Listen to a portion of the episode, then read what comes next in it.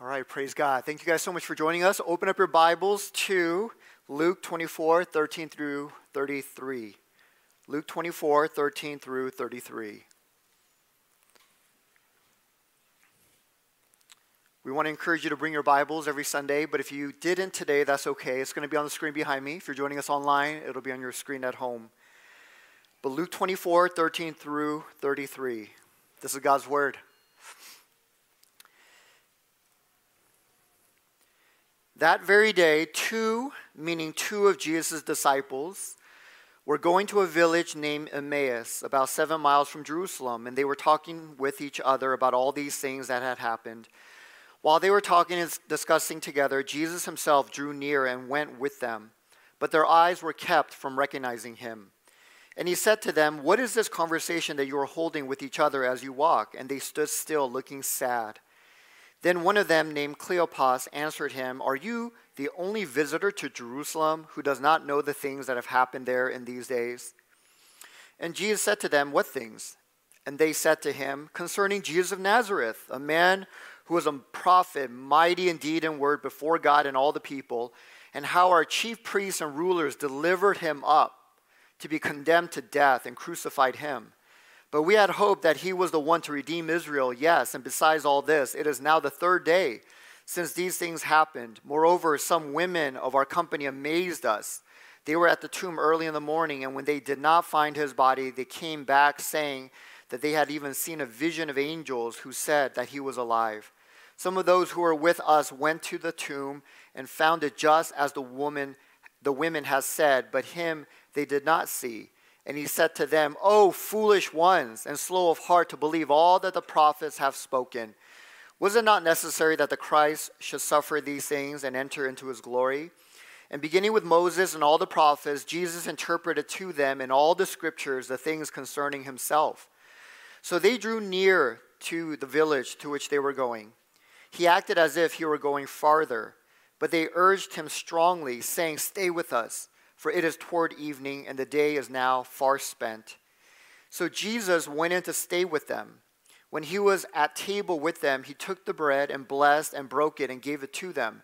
And their eyes were opened, and they recognized him, and he vanished from their sight. They said to each other, Did not our hearts burn within us while he talked to us on the road, while he opened to us the scriptures? And they rose that same hour and returned to Jerusalem. Amen. Let's pray. Father God, we give you all the glory and we give you all the praise. And Lord Jesus, I pray and ask now that you would speak through this word, that you would, Father God, hide me behind your word, and that you would open our hearts to receive whatever it is you want to say. And Lord Jesus, through this glorious passage, we know that you are in the midst of your people and you want to reveal yourself to us. So, Lord God, reveal yourself to us today. Father God, as we look, ahead to Advent, I pray that today would mark a, a sweet time of fellowship with you during this season. That we would begin to just draw near to you, starting today if we haven't already. We thank you. In Jesus' name we pray. Amen. Okay, well, today is the very first Sunday of December, and like we do every single year, we're going to be starting a new sermon series for Advent. So praise God, we got through Second Peter, we are in a whole new series. And Advent means coming, as in Jesus' first coming as a baby. That's what that word means, Advent. And this Advent season leading up to Christmas is going to be a season of reflection and preparation. Okay, what do I mean? Well, reflection, because we're going to be meditating and reflecting on who Jesus is and why he even came here. And so we sang some songs about that. But to go even deeper into that, reflection. And number two, preparation. To actually prepare ourselves to celebrate and worship Jesus on Christmas Day. This is not a day to just wake up with bushy hair and rip open gifts, right? That's part of it, that's fun. But we are here to worship the Lord. We are here to prepare ourselves to celebrate, remember again why He came. So, Advent is regarding all of that, and ultimately, Advent is all about Jesus. It's going to be all about Jesus. So, knowing, worshiping, and communing with Jesus again in a fresh new way. So that's what I've been praying that as our church heads into Advent season, which are the weeks leading up to Christmas, we're going to encounter Jesus in a fresh new way. Amen? That's my prayer. And Jesus is unlike any other historical figure because he is not merely just an example to follow. Oh, yeah, Jesus. Maybe we'll learn more things about him. No, it's more than that. He's not just a character to even inspire you. Oh, yeah, Jesus. Maybe he'll move me to do some things this year. No, it's even more than that. But after dying for our sins, he rose back to life and he is alive today. Amen? He is alive. And the Bible repeatedly says that he dwells in the midst of his people. So he is here in a very real way. Jesus is here in the midst of his people by his Spirit. So, Jesus, he is here. You can even pray as you're sitting here Hi, Jesus. Jesus is here. And this is the one that we are drawing near during Advent. We want to draw closer to Jesus, the living Jesus. And the presence of Jesus, once he breaks into your life, changes everything. He changes everything. And so, for those of us here who are believers, you already know this. But what changed your life completely when you became a Christian? Was it a new set of ideas that changed you? Was it a new moral code that changed you? Was it just forgiveness, as powerful as that is? That your sins are forgiven? Yes, that'll change you. But was that alone what changed you? No, it was the person and presence of Jesus breaking into your life, and He changed everything. Amen? He changed everything. And so we're going to see that today. But Jesus is in the midst of his people, and when he comes and breaks into people's lives, everything changes. And so in our passage today in Luke 24, Jesus came alongside two of his discouraged disciples on the road to Emmaus. And when he came to them, he changed their hearts completely. So this is such a beautiful, amazing picture. But their hearts went from sad and slow to believe. It says that in verses 17 and 25. They were sad and slow to believe. And then by verse 32, their hearts were what? Burning. It went from sad and not believing to burning, burning for Christ and for everything he did. And so today we're going to look at how Jesus did that. I want to see how Jesus came alongside these discouraged disciples and lit a new fire in their hearts for him. And let's be honest, some of you guys desperately need that fire because you don't have a fire in your heart for God. You don't even know if Jesus is near, and yet Jesus is in the midst and he will light a fire in your heart. And so when you look at this passage, we see Jesus clearly doing specific things to light a fire in these disciples' hearts. And as we look at these things, I want him to do the same thing for us during Advent. I want him to also light a fire in our hearts. But what he did is he diagnosed their hearts. He examined and he revealed to them what was in their hearts causing the problem. And then he opened the scriptures so that they would see Christ in all the scriptures, especially the Old Testament. And then he offered them intimate fellowship with him. Through that Bible study, through that revelation of Christ throughout the Old Testament, he then drew them into intimate fellowship. And as, all these things happened, there was a fire. A fire got lit. And again, I want to emphasize the same Jesus is here in our midst. He is the same yesterday, today, and forever. And He is going to do the same things for you. I know He will. He will light the same fire in your heart. So He diagnosed their hearts, He opened the scriptures, and He offered them intimate fellowship. So, first, He diagnosed their hearts. Look at verse 15 through 17. It says, While they were talking and discussing together, Jesus himself drew near and went with them. But their eyes were kept from recognizing him, and he said to them, What is this conversation that you are holding with each other as you walk? And they stood still, looking sad. So here are two of Jesus' disciples. We don't know exactly who they are. We hear their name later on. One was named Cleopas. Some Bible scholars believe the other one was Luke. That's why Luke is the only one who shares the story. Maybe this was Luke. Cleopas and Luke. We don't know. But what we do know is that these disciples were walking very discouraged because of the events that had just happened. Jesus, shortly before, a few days before, was crucified publicly in a hor- horrific way. And then he was buried. And there were rumors that he had come back to life, but they weren't sure. And so here they are talking about all these things, and then Jesus came right beside them, although they didn't recognize him immediately. And so they were in the midst of Jesus. And one Bible scholar, David Garland, who wrote a fantastic commentary, by the way, on Luke. So if you're ever looking for a commentary on Luke, David Garland is the one to get. But David Garland said this The disciples are walking both in a fog of doubt and in the presence of the risen Messiah at the same time. And how true is that for so many believers? But the disciples are walking in a fog of doubt and in the presence of the Messiah at the same time. And isn't this so true for all of us? But how many of us come to church in a fog of doubt? We lift our hands, sing songs, we worship Christ, listen to his word, and then we leave after having spent our time in the very presence of Christ. We leave in the same fog of doubt, right? We're in a fog of doubt in the very midst and presence of Jesus. How many of us have come to community group in a fog of doubt? We sit through a Bible study, we share, we pray for each other, and then you leave in that same fog of doubt after having been in the presence of Christ. And I don't say that to condemn anybody, but I say it to just point out the reality that this can happen so often to believers.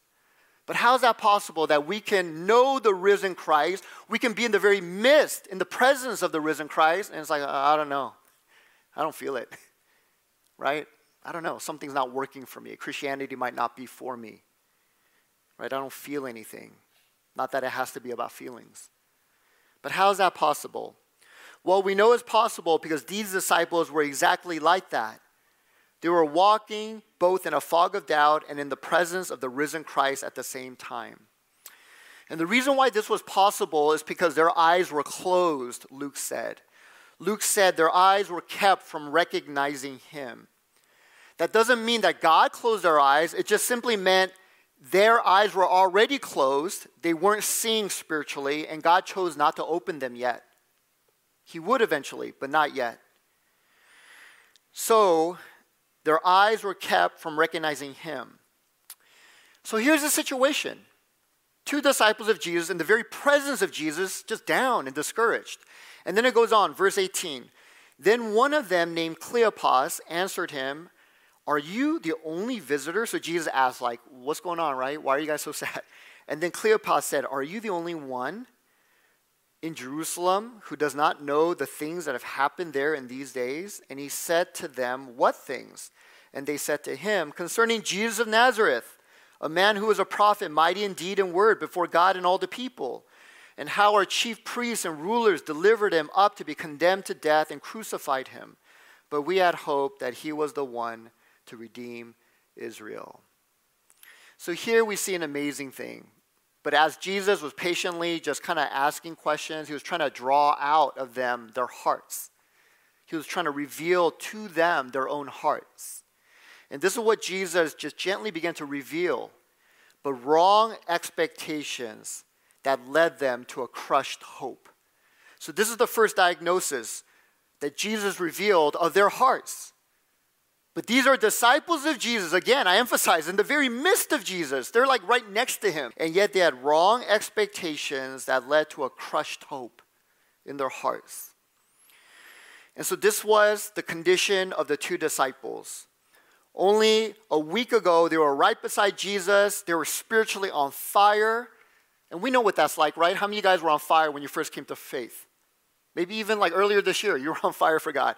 Well, these disciples, only a week ago, they were on fire for Jesus. They were excited, they were passionate, they were ready to see things happen. And everything was pointing to Jesus being the Messiah. There was tons of excitement. In fact, the whole city was, you know, in an uproar. Like, who is this, right? Is he the long awaited king, the Messiah, who's going to free us from the Romans? Is he going to set up his throne in Jerusalem? Is he going to usher in God's kingdom, the future age of peace, prosperity, eternal life? Okay, this is what they meant when they said in verse 21 We had hoped.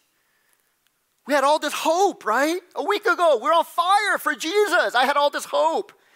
We had all this hope that he was the one to redeem Israel.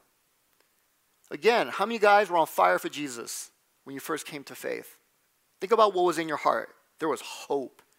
You know, my life wasn't going too well. A lot of things weren't working out. I was depressed. Suddenly, something's different. It's new, right? There's hope. This is the hope they're talking about. We had hoped that He was the one. And this wasn't just a normal hope, but it was a hope that they were hanging their lives on. Their entire future was hanging on this hope. Again, we understand that. Right? That's why many people come to church and become Christian, at least initially.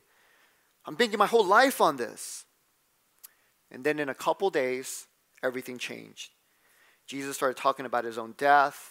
He started talking about departing. What are you talking about? Leaving? Where are you going to go? One of his disciples, Judas, betrayed him. Oh, Judas, right? That loser. He betrayed Jesus. And then the religious leaders arrested him, condemned him, and then they saw Jesus publicly rejected, tortured, abused, and then crucified. I mean, they saw that all in front of them. And so put yourselves in the shoes of these disciples. That's a lot to take in, right? That is a lot to see happen to the person you're banking your whole future on. All my hope is on that person, and then he got crucified. And so here they are. They went from on fire to confused to deeply discouraged. Okay, this is the disciples. And again, this is not hard to relate to because so many Christians go through this roller coaster again and again. It's a vicious cycle. And so confusion and discouragement came to them, and why? Well, again, it was because they had wrong expectations that led to a crushed hope. That was the first diagnosis. And so, this mismatch of expectations are often inside believers, and it will leave believers confused and discouraged. You know, I've been a pastor for a long time now, for many years, and I get to talk to a lot of people, and by far, the most common reason why people get discouraged in their faith, maybe some of you, I'm not talking about you. You can take it that way if you want, but I'm not talking about you. This might be true of you. But whenever I talk to people, the most common reason they get discouraged in their faith is because they had one expectation of God and then God had a very different expectation for them. And there was a mismatch. And so then, as that mismatch began to play out, they got crushed. Their hope died. So, what am I talking about?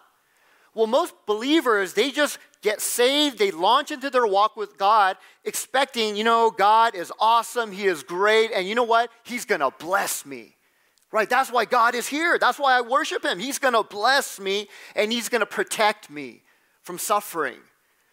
And that's pretty much it. That is the sum total of their theology on God. God is here to bless me and protect me from suffering. And the moment something kind of creeps in and, you know, maybe kind of avoided God's attention for a second, God's going to get rid of it. So they walk through that. That is not how God sees it. Yes, God is a blesser. He will bless. Yes, God is a protector. He will protect. But oftentimes, his blessing might look very different. But oftentimes, his blessing in our lives requires suffering. What? and you guys know that. But we need to hear it. We need to be reminded of it. But oftentimes, his blessing requires suffering. And why is that? It was because of what God expects of you. Not your expectations, but his expectations. And here's what God expects God expects to even allow blessings in the form of suffering sometimes. Why? Because that will begin to transform us. It will cause us to endure. It will cause us to grow. And ultimately, it will make us like His Son. And that's the ultimate expectation God has. Everything God is doing in our lives is so that you and I will become like Jesus, His Son. That is the greatest blessing God is always looking at. So we're looking at all these different things. Oh, God, bless me, new job, more money, bigger house. Oh, God, take away suffering. And sometimes that is very important. We need that. God will provide for our needs, He will take away suffering. But God, my, my grandma is sick. God, please, I'm sick, heal. And God will. But in the midst of that, God's saying, Not yet, though. I have a greater blessing. I want you to become like my son. I'm making you into the likeness of my son. And so, do you see that mismatch? The whole time we're like, God, what are you doing? You're supposed to bless me, protect me. No, I'm making you into my son into the likeness of my son. And so then, as that mismatch grows, as the fog thickens, what happens? We're confused. And I'm telling you, it might seem clear right now. It's like, of course, Roy, you know, why, why are you going over this? Well, I'm telling you, when it's happening to you, it's very hard to see. And by far, this is the number one reason why so many people are discouraged when I talk to them. Like, oh, how's it going? I don't know, not good. How's your spiritual walk? Oh, dry. I don't know. God seems far. Well, what's going on? Guaranteed mismatch. Well, I, I'm expecting this. God's not doing this. I'm wanting this, God's not giving this. But all the while, God's saying, No, I love you and I am blessing you. I am making you into the likeness of my son. And so this confusion, discouragement came to the disciples. They had this kind of naturalistic understanding. They were out of sync with God's spiritual truth. And so then discouragement came. discouragement came. And so, why would God let this happen? Okay, why? Okay, why, okay, yeah, sure. You're going to turn me into the likeness of your son, but why is it taking so long? Why are our hopes so crushed? Well, in this story, God let it happen because He was wanting to change their expectations and change their mindset. And this is what makes this story so beautiful. But God is patiently working with you in your trials. He's patiently working with you in your hopelessness. Why? To change the way you're thinking. See, it's never God's experience to let you just experience trials and that's it, to leave you in discouragement, that's it. But He wants to bring you through that in order to produce something new. So that's what we see here. He's producing something new. So think about this. But all the things that Jesus could have done on the way, or uh, I'm sorry, on the day that he resurrected, what did he do? He could have appeared in Jerusalem as the king. He could have ridden in on a chariot, but of all the things he could have done on the day he resurrected, he showed up on a dusty little road to a little town seven miles away from Jerusalem, and he hung out with these two disciples. And remember, the road to Emmaus is not a parable. This is actually an account of something that happened. And we know this because of the context, but we also know this because of the disciple's name, Cleopas. This was likely somebody that Luke mentioned because everybody reading Luke's gospel would have known Cleopas. But this actually happened. And again, why? So that God would change their mindset. So that was the first diagnosis, is he wanted to reveal in their hearts this wrong expectation, which led to a crushed hope, and he began to change that. He's changing the expectation. He's beginning to light a new fire in their hearts. And so even during this Advent season, I want you guys to be encouraged that if you're, you know, not in a good state, the risen Jesus is here. And he is going to meet with you if you want to meet with him. And as he begins to meet with you, he's going to begin to change you. He's going to begin to change things in your mind. When you are at the lowest point, the most discouraged, losing all hope, God will come gently. You might not even recognize him at first, and he's going to begin to rekindle hope in you. But it's going to begin with a change of expectation. But here's another deeper diagnosis Jesus revealed. Look at verse 22 through 25. Here's a deeper diagnosis.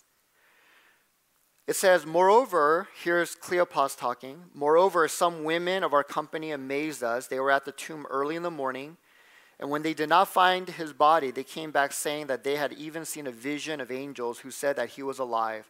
Some of those who were with us went to the tomb and found it just as the women had said, but him they did not see. And he said to them, O foolish ones and slow of heart to believe all that the prophets have spoken. So, did you guys catch that at the very end? Oh, foolish ones, and slow of heart to believe all that the prophets have spoken. So, here, Jesus, the great physician, went even deeper with the diagnosis. Did they have wrong expectations? Yes, absolutely. Were they hopeless? Yeah, they were crushed. But it went deeper than that. And so, here's the deeper diagnosis that Jesus pointed out You're not believing in my word. You have unbelief in God's word. One commentator said, Jon Bloom, he said, the disciples' outward inability to recognize Jesus was a reflection of their inward unbelief in God's word and what it says about Jesus. So that's the deeper reason they were so discouraged. The disciples' outward inability to recognize Jesus was a reflection of their inward unbelief in God's word and what it says about Jesus. So it's their unbelief. So underneath their wrong expectations and crushed hope was unbelief. So that was the much deeper problem. So everything that happened to Jesus so far was according to his word, prophesied in his word. And so the word of God is the issue. The word of God that is true and alive. The word of God that speaks to every situation, every issue that they were facing. The disciples knew these prophecies, Okay, from a little boy, they were Jews. They would have memorized huge chunks of the Bible. They would have known all of these things, but they just didn't believe them. And that's the same as well. Again, not to like divulge too much information, but when I when I meet with a lot of people, even people here, a lot of times people are discouraged. There's mismatch and expectation. But guaranteed, underneath that, there's also a forgetfulness of God's word. They forgot what God has said. They forgot the promises of God. And I'm there. I can relate to that. But we forget. We don't believe. And so these disciples knew the prophecies, but they didn't believe them. And because of their unbelief, they didn't experience the living word. And that's why when trials came, fire of God blew out. No more fire. I don't have passion. I don't know. I feel dry. I don't know. Maybe church isn't for me. Maybe God isn't for me. That's a lie from the enemy. And so the enemy knows this far better than we do, but he knows that unbelief in God's word is the most effective extinguisher of your fire for God. He knows that. Even more than persecution, and he'll use both. He'll use unbelief, he'll use persecution. But he knows, because he has been around for a very long time, that persecution, it can't extinguish the fire of God, but sometimes it can even stoke the fire, can it? Right? Sometimes when you're going through a hard time, you actually get even more passionate for God, right? Kind of like when you're at a campfire and you take a stick and you poke it when it's dying. What happens? The flames come up again. So sometimes you're kind of like drifting through life, you're not doing well, and then suddenly you get like a huge like F in your class, or you get laid off from your work. What happens? Oh my gosh, prayer meeting, right? I'm going to prayer. I'm going to read my Bible. And so it's kind of like that stick shoved into the campfire. It stokes the fires even more. And so the enemy can know that. He knows that. And so, even more than persecution, the enemy will use unbelief. He'll begin to whisper to us, he'll distract us, cause us to forget. So, isn't this so true in our lives that far more than persecution, it is unbelief that will kill your fire for God? And unbelief in God's word is growing. You know, I've seen this trend ever since the 90s when I started out as a Christian, started out in ministry, but we are way beyond that now, way beyond that. I remember D.A. Carson, he's a seminary professor uh, out in Chicago, but he said, Every year as the freshman class comes in, I am shocked at how much Bible illiteracy is spreading. Like the freshman class coming into seminary just know nothing virtually now. They know nothing. So there is a steady erosion of knowledge in God's word, but even belief in God's word. So belief in God's word. So where is your belief in the word? Do you believe in the word? Do you believe it's true? Psalm 12, 6. The words of the Lord are flawless, like silver purified in a crucible, like gold refined seven times. Do you know the word? Do you know the power of the word that is it is alive? Hebrews 4:12. For the word of God is living and active, sharper than any two-edged sword, piercing to the division of soul and spirit, joints and marrow, discerning the thoughts and intentions of the heart. So do you know the word and do you believe in it? And brothers and sisters, when I say believe, I don't just mean some random verses here and there. Oh, yeah, I think that's true. I think Noah's ark really is true. there really was a flood. Those things are important. But what I'm talking about specifically is do you believe the core message of the Bible, which is that Jesus Christ died for me as a sinner? I'm a sinner. He died for me. And then he rose again, and then he ascended to heaven and poured out his spirit, and now I have eternal life in him. I have community with others in him. Do you believe in that core message? Do you believe in the grace of God, the gospel message? Well, if you don't, Jesus is going to be patient. He's going to keep working with you. And so here's the second thing he did. After diagnosing the problem, right? Wrong expectations, unbelief, leading to crushed hope. And then here's the second thing he did he opened the scriptures. He opened the scriptures. So look at verse 32. the disciples, this is the end now, the end of the, the time with Jesus after he vanished. They said, Did not our hearts burn within us while he talked to us on the road, while he opened to us the scriptures? How many guys are longing to have a new fire for God this season? I hope you guys are all hoping that, or maybe even the new year, right? Yeah, 2024 is going to be a good year. I want a new fire for God. Well, what are you guys thinking of doing to light that fire? Some people go, I'm going to go to a retreat. I'm going to go to you know, this conference. I'm going to read a new Christian book. Those things are helpful. But look at what it says here. Did not our hearts burn within us while he talked to us, while he opened to us the scriptures? So, this is what Jesus did. He began to open the scriptures because Jesus knew, as the great physician, this is what's going to light the fire in your heart. And then it says in verse 26, 27, was it not necessary that the Christ should suffer these things and enter into his glory? And beginning with Moses and all the prophets, Jesus interpreted to them in all the scriptures the things concerning himself. And so, right there, I don't have time to go into the details of the structure of the passage, but if you were to go back and kind of break down the way the passage looks, it's kind of like a chiastic structure. Chiastic structure means like it's building up A, B, C, and once you get to C, it goes backwards B, A, and then it ends. So A, B, C, C, B, A. And right at the climax, the middle is this part right here.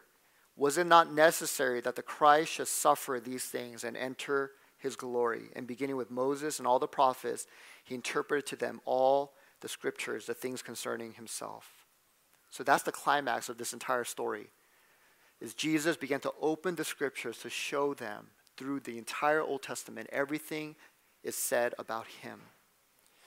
Jesus rebuked the Pharisees for not understanding this, but he said earlier in John 5:39, "You search the scriptures because you think that in them you have eternal life, and it is they that bear witness about me."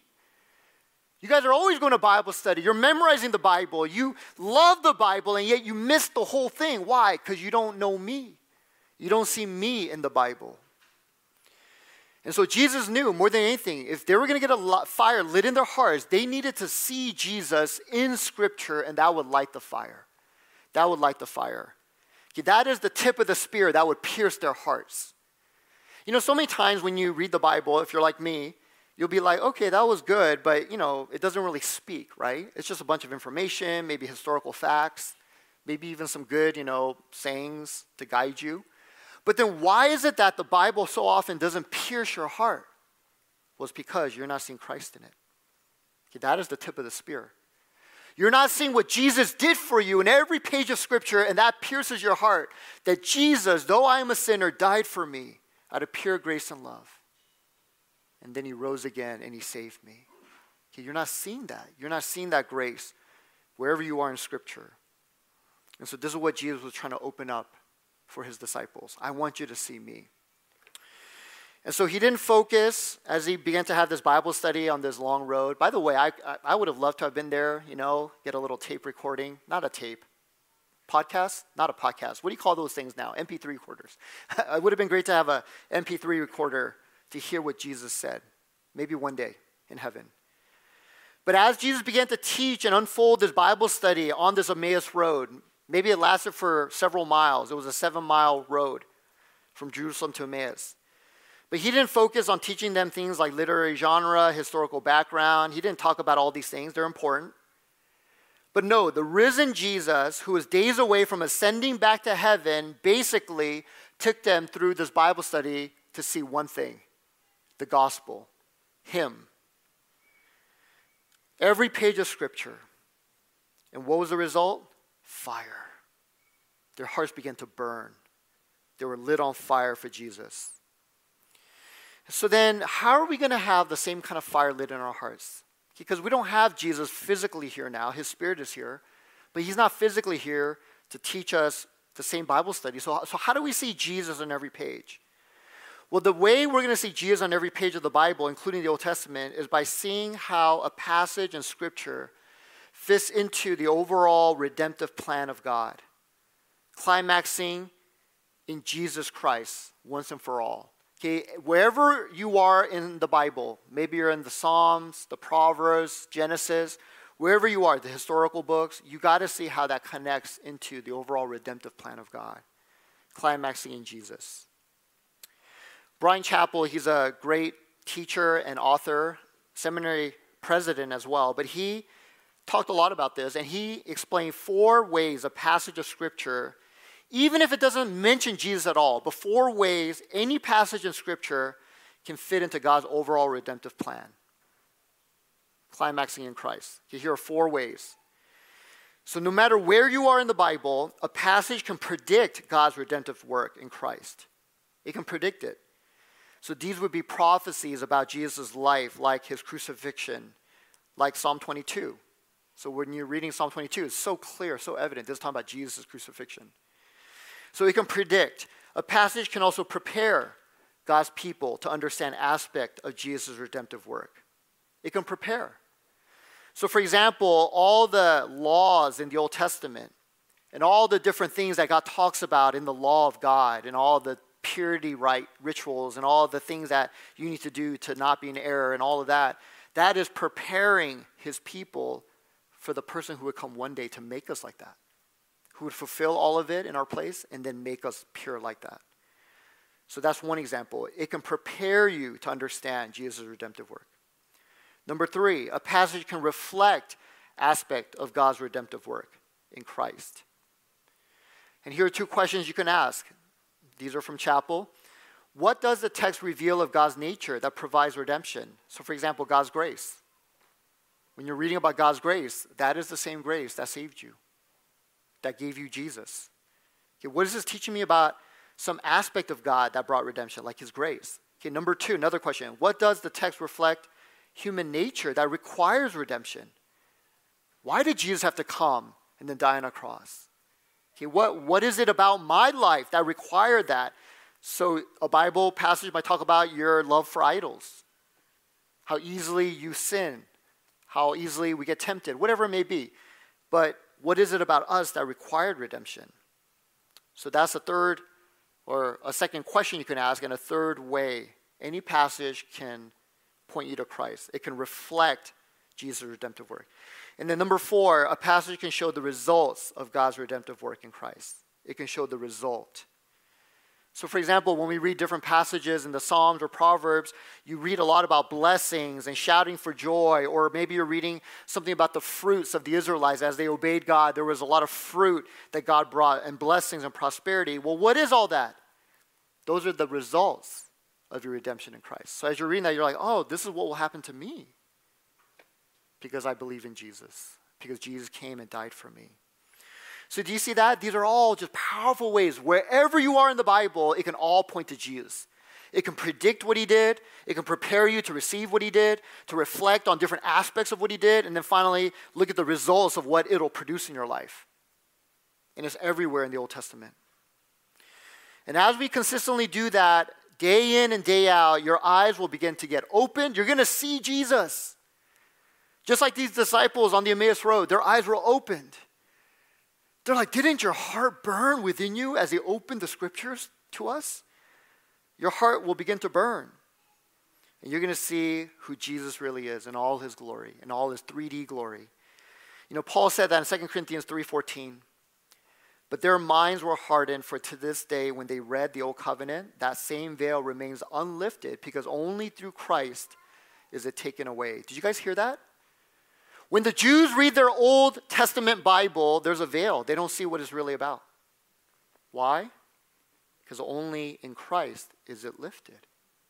You got to have Jesus. You got to see Jesus if you're going to have the veil taken off the Bible. So many of us, the Bible does nothing doesn't speak. It doesn't move us. It doesn't change us. Why? Because you don't see Jesus.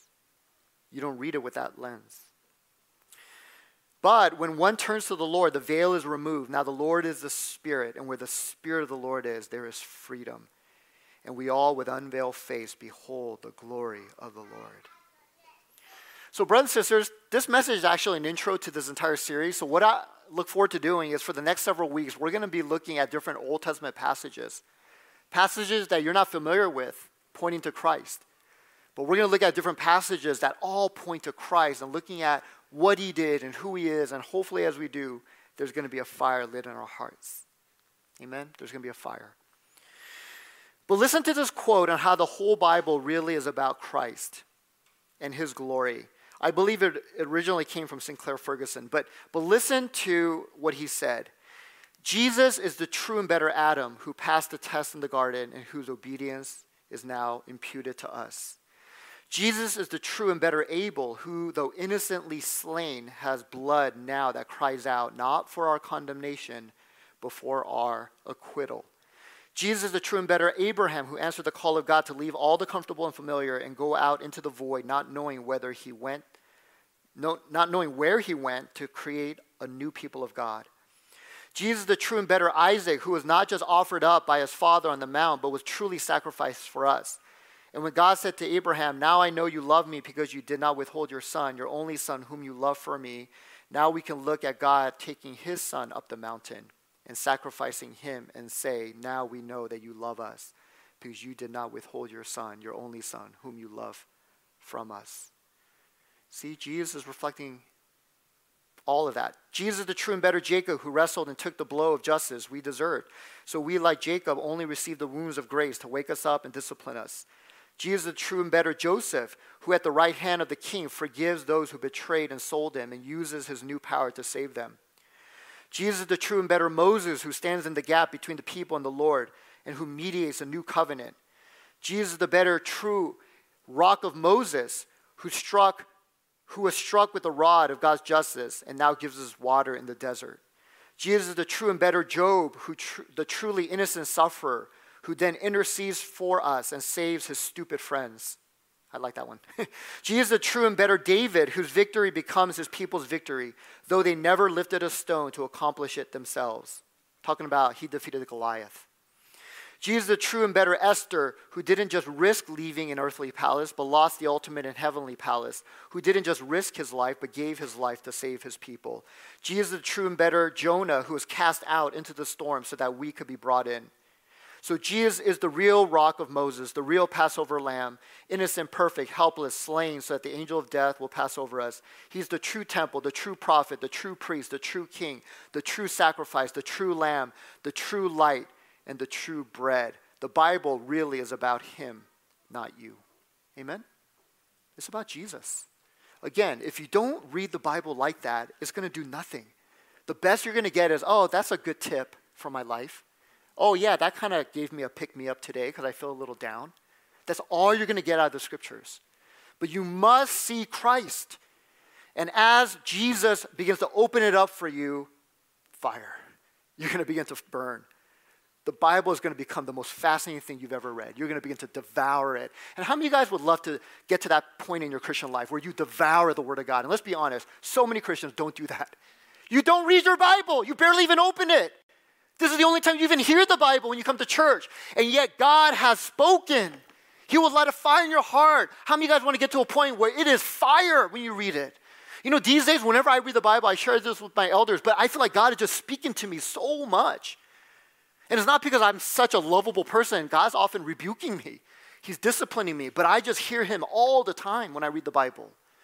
And every time I leave my quiet time and I go, you know what? That's fire. That is fire. Even if it was a rebuke, I go, gosh, Lord, I'm so sorry. I repent and I go, I want to live for you today.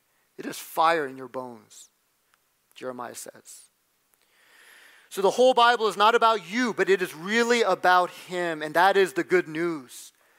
You're not trying to figure out your life on your own. You're not trying to make something happen. Oh, yeah, give me some good tips, God, so I could build a better life. No, that is death. If you want life and fire, you got to see Jesus and what he did for you. He will change you, he will make and build a life that you need. Going back to Bryan Chapell, the seminary professor, but he said people are like Swiss cheese. We're full of holes. We're full of need and lack. And what can fill these holes? You have so much lack and need in your life. I know because I do too. What's going to fill it? He goes on principles, some good things you read in here, hard work. What can fill these holes? Only Christ and what he did for us. Amen? And that's the truth, brothers and sisters. That's why Paul said when you read this Bible, if you don't have Christ and see Christ, there's a veil. No holes are getting filled in, nothing is being done. And yet, if you come to Him, then Jesus will begin to fill those holes in your life. He will begin to become everything for you. Near to the village, Emmaus, to which they were going, and Jesus acted as if he were going farther, but they urged him strongly, saying, Stay with us, for it is toward evening, and the day is now far spent. So he went in to stay with them. When he was at table with them, he took the bread and blessed and broke it and gave it to them and their eyes were open, and they recognized him, and he vanished from their sight. So after Jesus gave this amazing Bible study, the Bible study of a lifetime, it changed their lives. But after this amazing Bible study on the Emmaus Road, they finally arrived, right? They got to the disciples' home. And here, Jesus did something kind of funny, but he prompted them to invite them in. Okay, Jesus can do that. he can get us to, you know, invite, invite him in. But basically, he acted like he was going farther. And it was already late at night, it was getting dark. And by acting like he was going farther, they couldn't help but invite them in. Why? Because back in ancient times, it was very dangerous to travel at night. And so any good hospitable host would say, Oh, no, no, no, please don't travel, but come in, right? Stay with us the night and you can leave tomorrow morning. And so Jesus, acting like he was going further, got them to invite, invite him in. And this is an important point because I want you guys to see that Jesus himself wants to fellowship with you. Right? It's not like us banging on the door, Jesus, let me in. It's the other way around. Jesus said, I stand at the door and knock. Jesus is the one banging on the door, let me in. Let me in. Why did you shut the door in my face? Let me in. So Jesus got these disciples to let him in. He pretended to go further, right? So, oh, no, no, please don't. Come on in. And then once Jesus came in, he had fellowship with them by sharing a meal together. Now, some people think this was the communion meal. We're going to have communion today, but it probably wasn't. And here's why, just quickly. But Luke wrote this story, and if this was actually communion, he would have mentioned certain things like the cup. Earlier in the Lord's Supper passage that he wrote, he mentioned the cup twice. Didn't mention the cup at all here. So he would have mentioned certain things like the cup. He didn't. Also, blessing and breaking bread together in ancient times happened at every meal. I mean, this was like every meal you had. You would always pray, bless the meal, and break the bread. And so this was nothing special, it was just a regular meal. And then finally, there was something about Jesus' act of blessing and breaking the bread in front of them that triggered a memory. I don't think it was something like voodoo or, excuse me for saying that. It wasn't like, you know, abracadabra, boom, oh, my eyes are open. It wasn't that, but there was something about Jesus' act of doing that. It triggered a memory, and their eyes were open. They're like, oh, this is Jesus. And so, what was that memory? Well, it couldn't have been the Last Supper because Cleopas was not there. And if the second disciple was Luke, Luke was not there. Only the 12 original were there. So then what, what was it? What triggered their memory? Well, Bible scholars say most likely this could have been the feeding of the 5,000. So Cleopas would have been there. Other disciples, many disciples were there. And when Jesus, at that great event where he did that miracle, multiplied bread and fish, when he broke the bread and blessed it, something about that triggered a memory, and they're like, Jesus, this is Jesus. So, whatever it was, Jesus wanted to fellowship with them. He wanted to fellowship intimately with them. And as they did, their eyes were opened once and for all, completely and fully. So, seeing Jesus finally in a full way, lit that fire completely in their hearts. So all of this worked together in conjunction as Jesus began to reveal and diagnose their hearts, as he began to open the scriptures, revealing himself in there. And then finally, he came in and intimately fellowship with them, and then boom, their eyes were finally opened. And so, brothers and sisters, you can also have the same eyes opened this Advent season, truly. Let me just mention two quick practical things and then we're going to come to a close. But you can literally, physically open the Word. Amen? So Jesus will open the Word spiritually, open your eyes and open the Word spiritually, but you can physically open the Word and read it. But this is worth repeating. I've said this before, but, but you need to have a time and place. But during this Advent season, I strongly encourage you find a time and place where you can physically open the Word and begin to read and begin to see Christ in all of Scripture. But do that. But everything here was very intentional. Everything Jesus did was intentional. And so I believe he also wants us to be intentional. Physically open your Bible. And I strongly encourage you because I know so many of you don't. You just don't read your Bibles. I know that because I talk to many people. You don't read your Bibles, physically open the book. Find a time and place. Why? Because if you don't have a time, if you don't have a place, then you're not going to do it. You're not going to just randomly bump into it and do it. You must have a time and place. And so many years ago, I learned this from a pastor. But the greatest and simplest way to build a devotional life in God is find a time and place. This is true for prayer, is true for Bible reading. And so this took a long time in my life, but I struggled with this for a long time. I would have good seasons and then very bad seasons. I would have stretches of reading the word and then long stretches of not when I was younger. And then finally, over time, little by little, there's a time and place. Right when I wake up, that's the first thing I try to do. Not try, I, I've been doing it, but I just open my phone, I read the Bible, first thing. But find a time and place, whether it's the first thing in the morning, whether it's late at night, maybe during your lunch break, but you can find a time and place. And by the way, everything in your life is going to come against it. It's going to be a war. It's going to be a war to try to read the Bible every day. Because again, the enemy knows more than persecution, more than getting you fired from your job, the enemy knows no, there's a far easier, more effective way to take you away from God, make you not read the word, make you not remember the word and believe the word. So it's going to be a battle, it's going to be a war. And so you need to fight for your time and place in God's word. Paul said in 1 Corinthians 9, I beat my body and make it my slave. This is the person who knew God's grace. But it's because of God's grace I beat my body and make it my slave.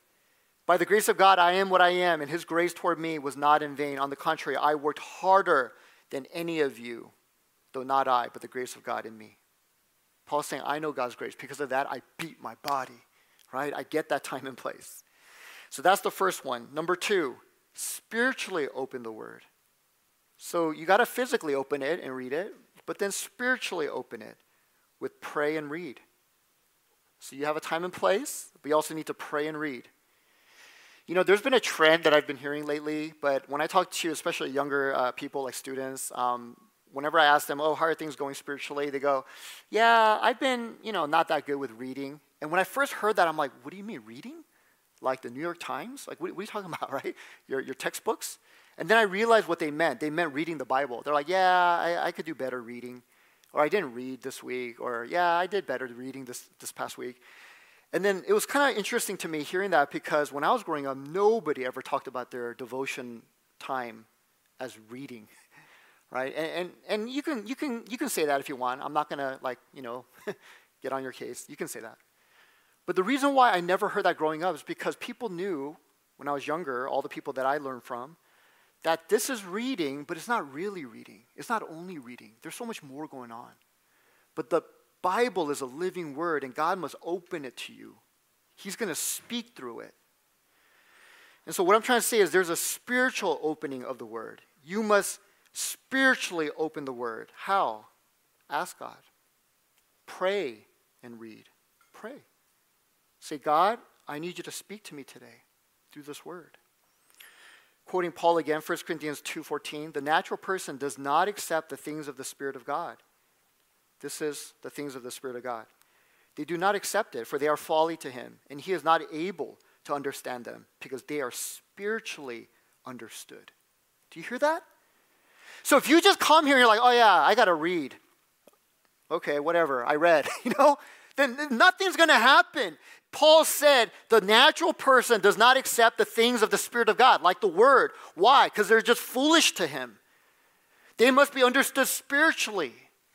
So the Spirit must reveal it to you. When you read the Bible, you got to say, God, speak to me.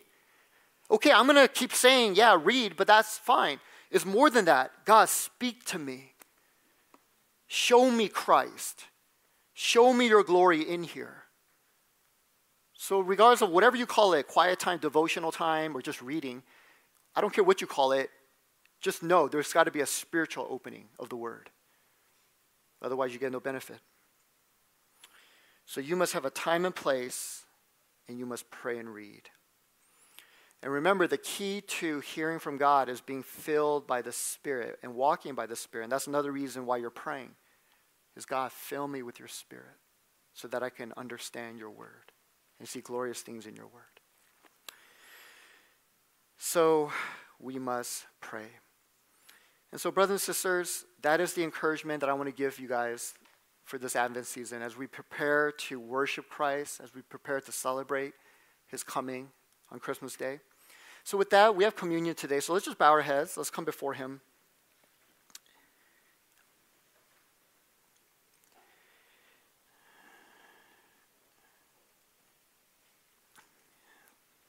But Jesus is a good God.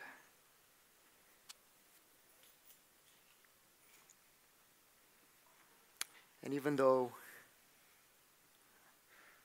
I got a little excited there, a little loud, I know that Jesus, when he comes, he comes so tenderly, he comes so gently. Like he did for those disciples on Emmaus. But he will come and gently begin to reveal your heart so that you see what's there. He will begin to open the scriptures to you, and then he will have intimate fellowship with you.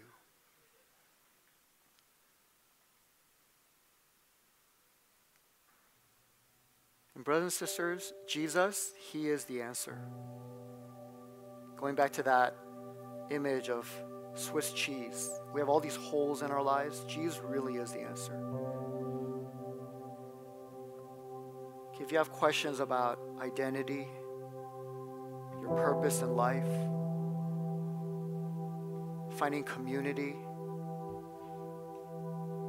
overcoming temptation and sin, being healed of sickness,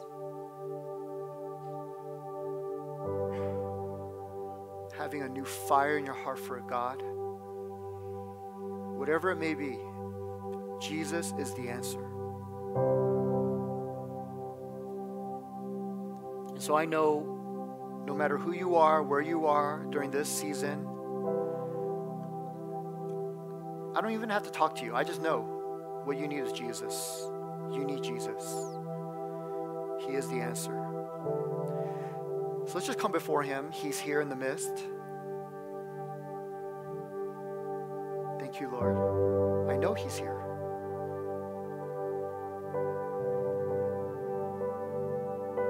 Presence is here, His power is here, and His word is here. So, Lord, thank you, Jesus. I know you're here with us. And I pray that you will draw, Lord, draw, draw people here, Lord, to yourself. Draw us to yourself during this Advent season. Please, Lord God. There are so many people, Lord, we go through life we have lost the fire for you, and it doesn't have to stay that way. But in just an hour, that that little walk on the Emmaus Road maybe took an hour or two, just two hours at the most. Their whole lives were flipped and transformed. Well, it doesn't take long.